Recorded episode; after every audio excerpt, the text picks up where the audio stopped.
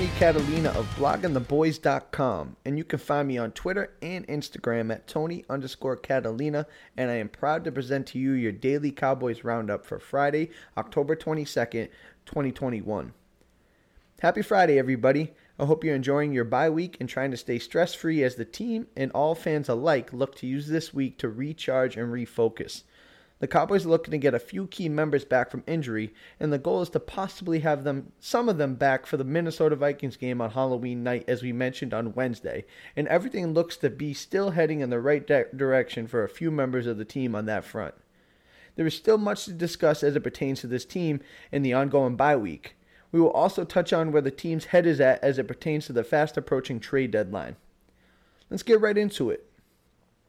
Cowboys, Cowboys VP Step, Stephen Jones was on 96.7 the ticket in Dallas on Thursday, and he was asked if anything was in the works with the trade deadline approaching, stating, Not at this point, with anything on the front burner. It's always nice if there's an opportunity out there, but at the same time, we have a lot of confidence in this roster. You know, that seems to be the company line for the last few years as it pertains to the Cowboys and roster management. They seem to lean towards keeping their own rather than outsourcing for talent. You can't argue with the results as of late, but what you can't forget is some of the key free agent additions that have helped this team become, that has come in and helped as of late, such as guys like Jayron Kearse, who has been a leader, who has brought toughness and passion to this defense, while also being a weapon that can be used in many different spots on the field for that defense. Although the start to his bye week has been less than ideal, you also can't forget about the impact Damontae Kazee has provided the secondary and the safety room specifically as a whole. While in large, Stephen Jones' premise about liking their own guys is a good approach, keeping their eye and ears to the open market is a smart move for this team moving forward. Stephen Jones also touched in on his coordinators Kellen Moore and Dan Quinn, more specifically what it would like be like to lose them as they're both hot topic in the league's inner circles for possible head coaching candidates. They may have opportunities presented themselves sooner rather than later, stating, You'll always want to keep the guys that are, that are helping you have success. At the same time, that's part of this business. Hopefully, you have some great coaches on staff who are ready to step up. Jones is right in the fact it is a good problem to have. If other teams want to interview your staff, it's a clear sign that something is going right. But he is also right in the fact you never want to lose such people who have been a key component to your team's success. The relationship between Kellen Moore and Dak Prescott can't be understated. The two of them have had a clear bond and connection that has been working magic over the last two years when Prescott has been on the field. You, can't, you also can't forget Coach Quinn and what he has done for this defense. Every player has ranted and raved about his coaching style, his accountability, and his approach. He's made a massive impact on personnel decisions, but also in the little fine details you can't calculate, such as the effort he expects in being able to get the best out of each player. I hope the Cowboys do what they can to keep both around, but the reality is we should appreciate them while they're here and understand they're both ascending and will soon, sooner rather than later, be given a shot to run the show for another team. Dan Quinn getting another opportunity, Kellen Moore possibly getting his first.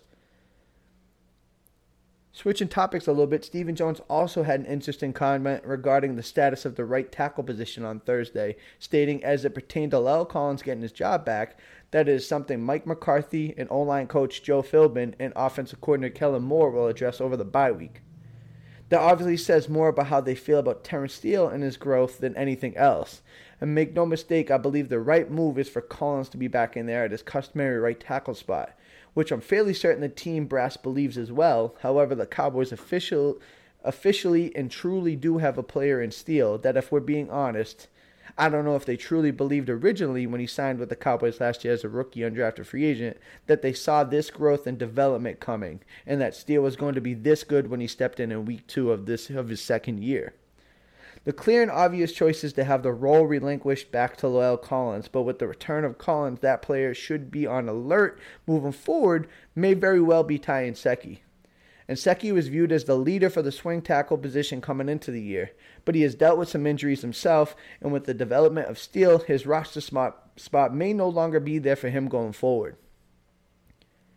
Moving on as we discuss topics that pertain to the Cowboys and their bye, let's take a look at the rest of the NFC, NFC East and what they're looking at and facing in Week 7. The Washington football team heads to Lambeau to square off against Aaron Rodgers and the Green Bay Packers on Sunday. That game kicks off at 12 Central Time.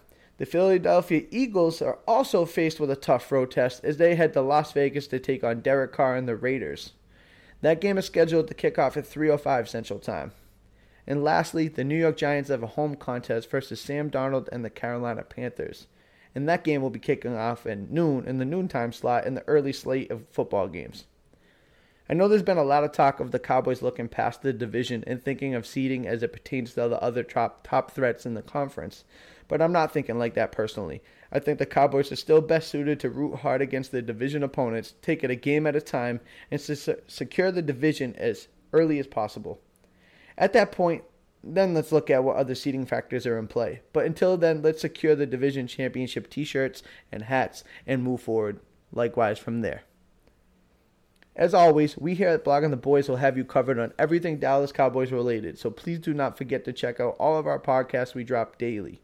And if you could and wouldn't mind, it would be greatly appreciated if you could leave us a rating and write a review. We are nothing without our loyal listeners, and those things go a long way and are much appreciated. That is all for today, Friday, October 22nd. Again, my name is Tony Catalina, and you can find me on Twitter and Instagram at Tony underscore Catalina. Come find me, hit that follow button, shoot me a message, and let's talk everything Dallas Cowboys football. I hope everybody has a great Friday, finishes the week strong, and enjoys the weekend watching the rest of the division struggle, knowing the Cowboys are 5 and 1 and clearly one of the best teams in the entire league. Stay safe and enjoy. Peace.